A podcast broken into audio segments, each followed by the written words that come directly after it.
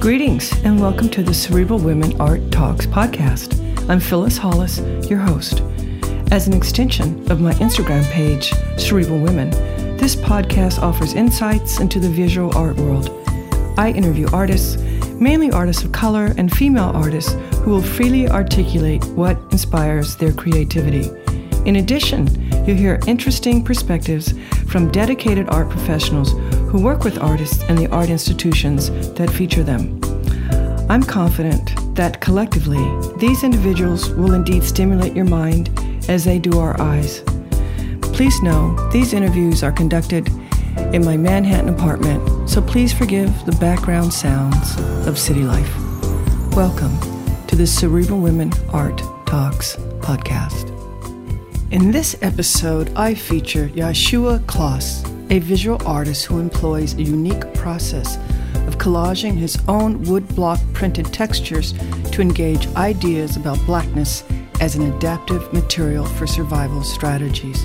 Yashua's work has been shown in museums and galleries across the United States and abroad, including the Studio Museum of Harlem, What If the World Gallery in Johannesburg, South Africa, Tilton Gallery in New York City, and UTA Artist Space in Los Angeles. His first solo museum show opened in February 2022 at the Wellin Museum in Clinton, New York. Yashua's work has been featured in publications such as the New York Times, and he has been awarded artist residencies at Skowhegan, the Vermont Studio Center, to name a few. He is also the recipient of a Joan Mitchell Fellowship and a NYFA grant. Yashua was born and raised on the south side of Chicago. He now works and resides in New York City with studios in Brooklyn and the Bronx. Enjoy this episode of the Cerebral Women Art Talks podcast featuring Yashua Klos.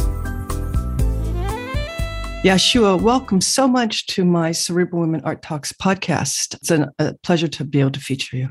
Thank you. Thank you so much for having me, Phyllis. Let's start with you sharing with us when did you discover your artistic passion? Yeah, sure. So, according to my mom, because I was too young to remember this, but it, this started when I was a baby. So, she would tape a piece of paper to my high chair and give me crayons, and I would draw. And I guess in those scribbles, she saw some kind of interest, or I don't know if it if it's fair to say it was talent at that age, but I was definitely excited to get those crayons. And uh, according to her, this is this is the genesis right there. Was at that high chair. Love that. As you got older, do you recall if there was an artist that influenced you? Yeah, I mean, I think before I was really aware of a fine art world and um, artists themselves, I was really interested in comic books. So probably in my you know preteen years, uh, I was looking at those comic books, of course, for their storytelling, but also just this facility of drawing. Because again, I, I started out drawing, I was always really a drawer. So my first influences were uh, anything where I was, I guess, captivated by like felicity and drawing, especially human anatomy. And those comic books were like a great entry point for me. I didn't become aware of uh, sort of a fine art world until maybe late in high school, where I started seeing certain Chicago artists where I'm from. Uh, there was a guy named Mr. Imagination who was, I guess, what is what is called a quote unquote outsider artist or, or folk artist who would just make things in like abandoned lots. He would cover chairs with bottle caps and turn them into thrones. And I was really just excited by the the idea that as an artist you could kind of do whatever you wanted. There were seemingly no rules. How would you define your practice? I think I would say my practice is really driven by process. So there's a lot of discovery that happens when I'm uh, in the studio making.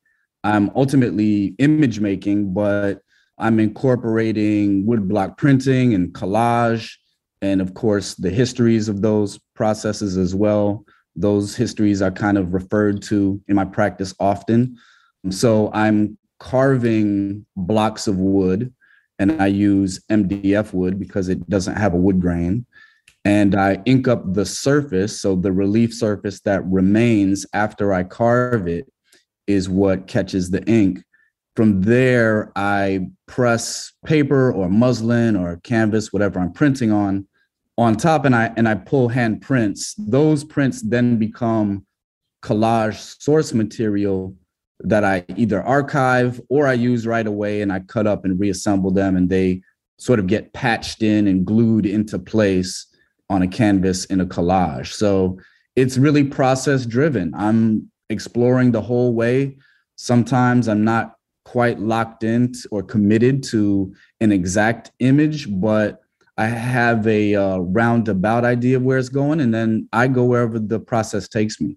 Do you recall what inspired the process, the initial process to work with these materials? Yeah, I do. So when I moved to New York, I started grad school at Pratt Institute. There was a guy teaching at Pratt named Dennis McNett, who was a part of uh, Wolfbat Prints and uh, Cannonball Press. And he would do these large eight foot by four foot block carvings with his students. And he invited me to join. And it was it was just kind of a spectacle for me because we would carve these blocks and then he would hire like a, a man driven steamroller to drive over the blocks that were laying in the street in order to press them. So I was just kind of like smitten right away just by the kind of how fantastic all of it was. And and also it was printmaking as community. So we were all like inking each other's blocks and helping each other pull these prints. So there was this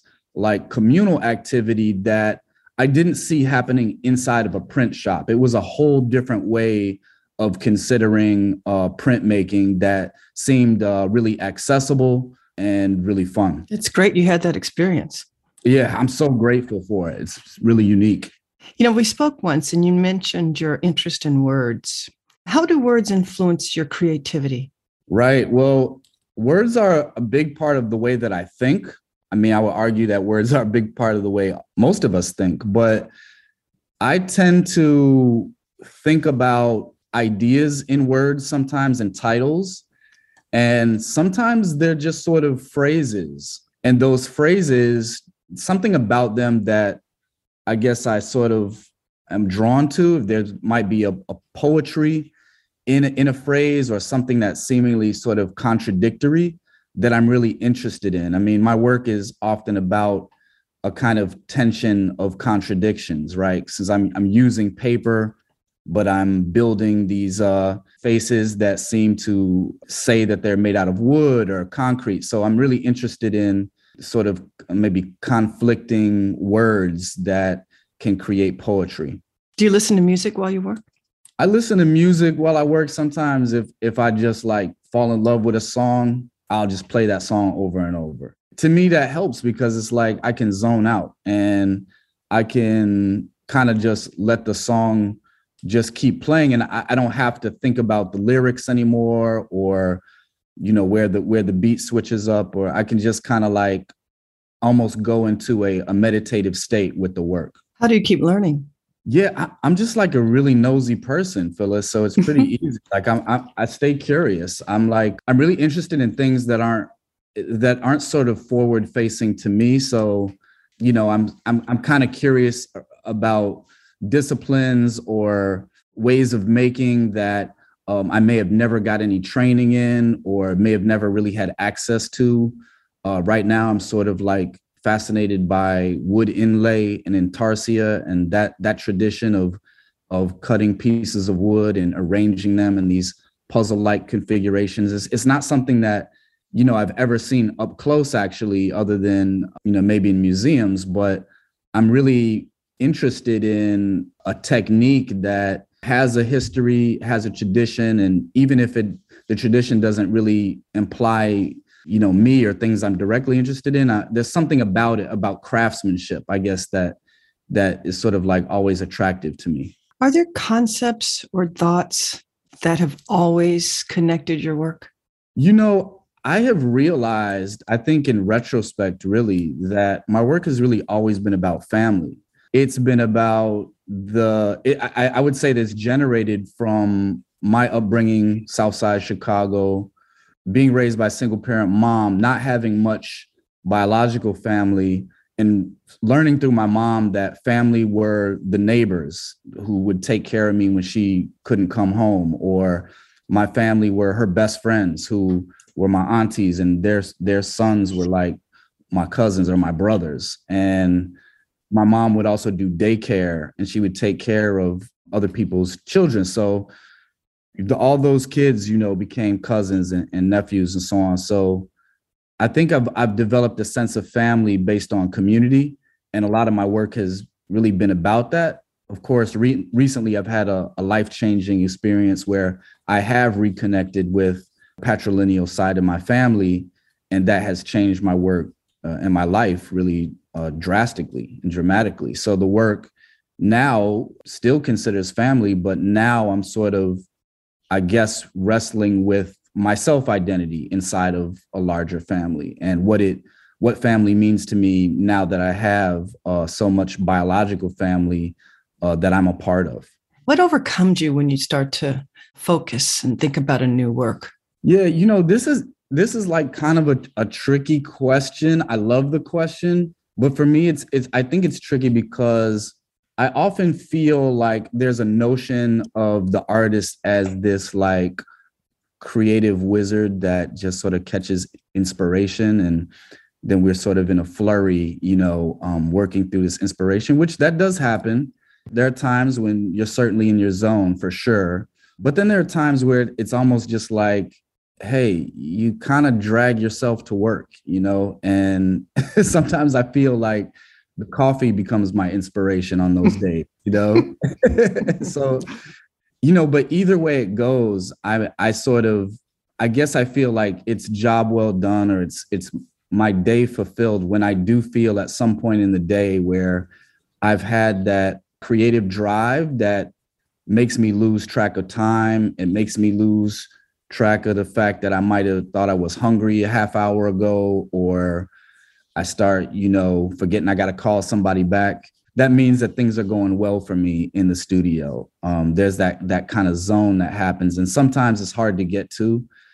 So the inspiration that gets me there, it could be it could be that music that I play. It could be the fact that you know I've got this humongous family that I mentioned that is expressing all this generosity and and love and welcoming me in, and I'm trying to make things that can show them my my value to the family and show them how I can contribute to the family because I've been apart for them for 40 years. So I'm I'm often inspired by them. I'm often inspired by again just like the friends around me that have shown me things about myself that I'm so you know grateful for. So my friends uh, who've always been my family have are always like a part of my inspiration as well. What does your workplace look and feel like? That's so such a good question because I've realized that the feel of the workplace is so important for me. So I've I've been in a live work loft in Brooklyn for 17 years and I just recently moved out, got a new space in the Bronx and as soon as I walked into the space, I was just taken by the light, it's got big windows. The sun comes right in. I mean, I'm looking out the windows now and it's like, you know, it's an industrial view, but it's a view and it's a it's a sunny day and uh, you know, with that industry around me, again, there's this kind of like motivation to get to work, but it's also like these beautiful hardwood floors and it just feels good in here. It's a it's a good size studio and I've brought in some of that that live work component. So I have a couch in here so I can take breaks and make some of that uh, inspirational coffee that I mentioned earlier. so it's a space that feels warm for me. So when you're creating, when do the titles of your work enter the creative process? Sometimes I have the title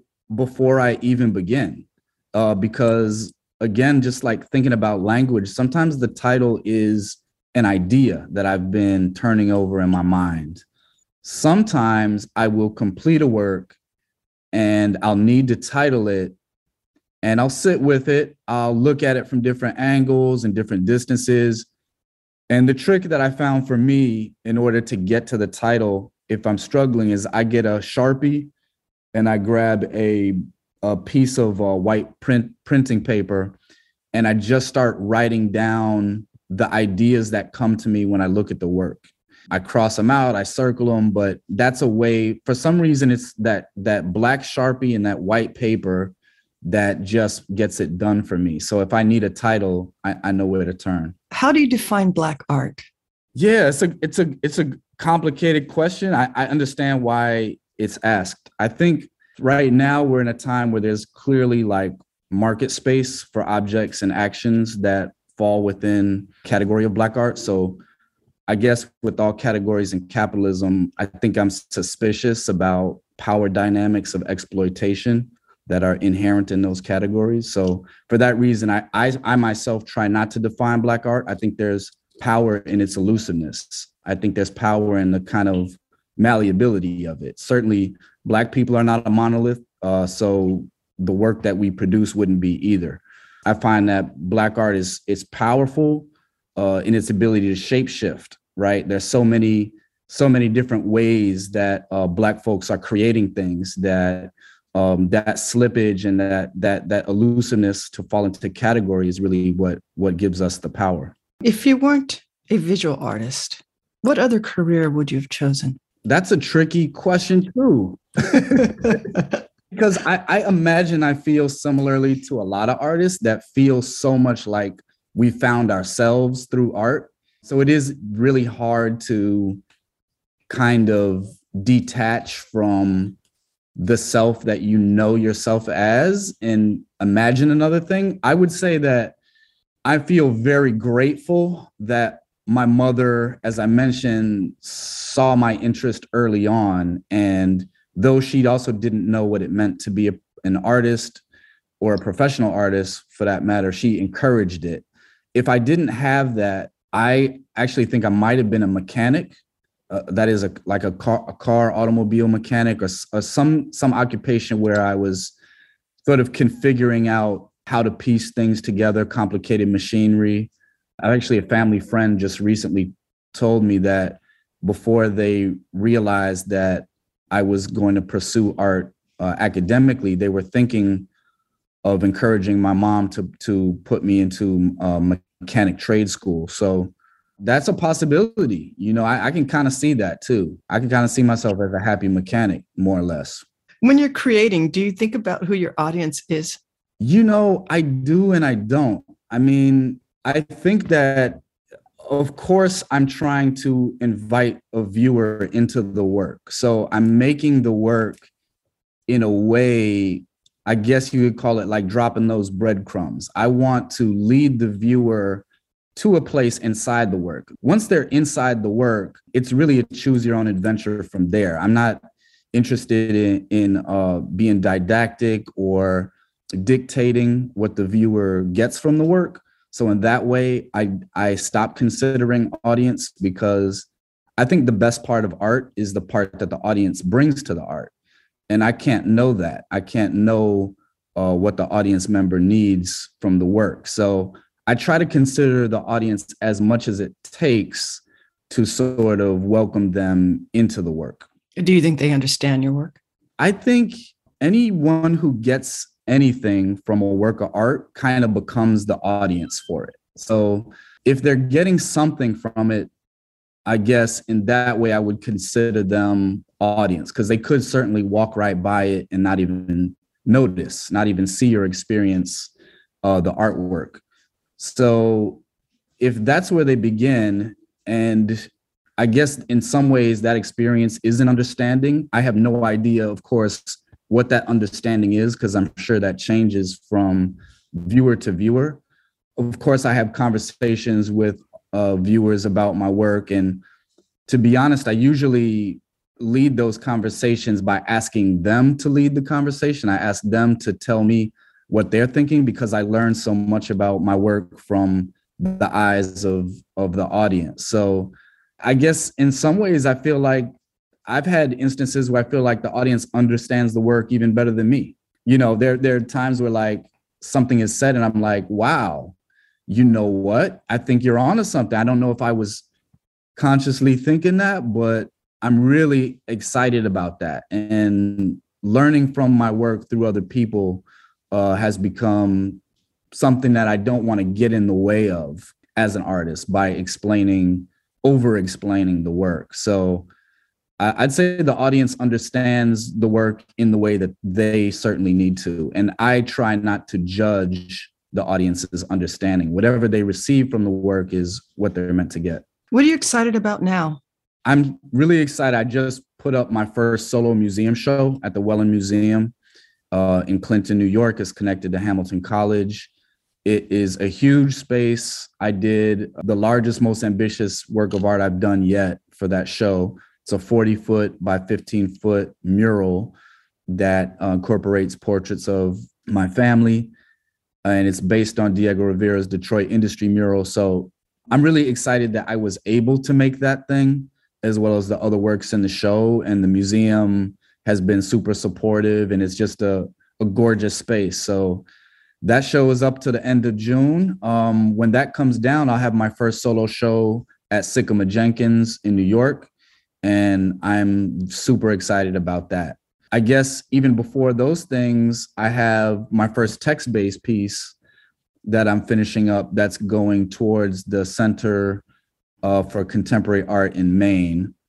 And I may have just said the title of that museum wrong. I think it's the Contemporary, the Center of Maine Contemporary Art CMCA, and that opens at the end of next month. So that would be the end of May that that opens. Uh, my first text-based piece. I've been trying to figure out a way to get involved with uh, making a text-based piece, and this what I what I figured out. I think I'm I'm I think it works. I'm really excited about it. It's also a very large piece, about 35 feet long and eight feet high. So it will kind of be in the lobby of the museum and um, I can't wait to see it. So, this is our last question. And what do you feel is the purpose of art, and what is your role?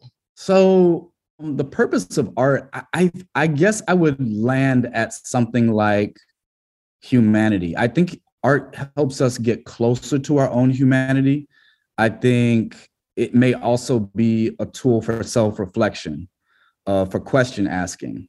I guess if I think back to like you know some of the oldest record of art that we have that humans made are, are, those cave paintings which were about maybe some sort of storytelling right? Hunting some way to communicate to, to others or maybe the artists themselves were reflecting on the day. So there's something there i think that art has always helped us reflect. It's always helped us maybe even ask better questions. I, I had a professor once who told me that uh, art is not here to answer questions, that good art asks more sophisticated questions. And I think I like that. I think when I come across artwork that feels too resolved, I think more about design. I think we think about design, uh, design is sort of uh, interested in solutions, but art often is interested in making things complicated or seeing things as complicated as they are and kind of like allowing that to be. So my role as an artist, I would say, is to provoke uh, even better questions. Yeah, art makes us think. Absolutely. Thank you so much for your time. This has been um, a great interview. Oh my God, the, the interview flew by, Phyllis. That was so fast. I loved it. Thanks for reaching out and having me be a part of Cerebral Women. Thank you. My pleasure. Thank you for listening to Cerebral Women Art Talks podcast. For additional content, please visit cerebralwomen.com and be sure to follow Cerebral Women on Instagram.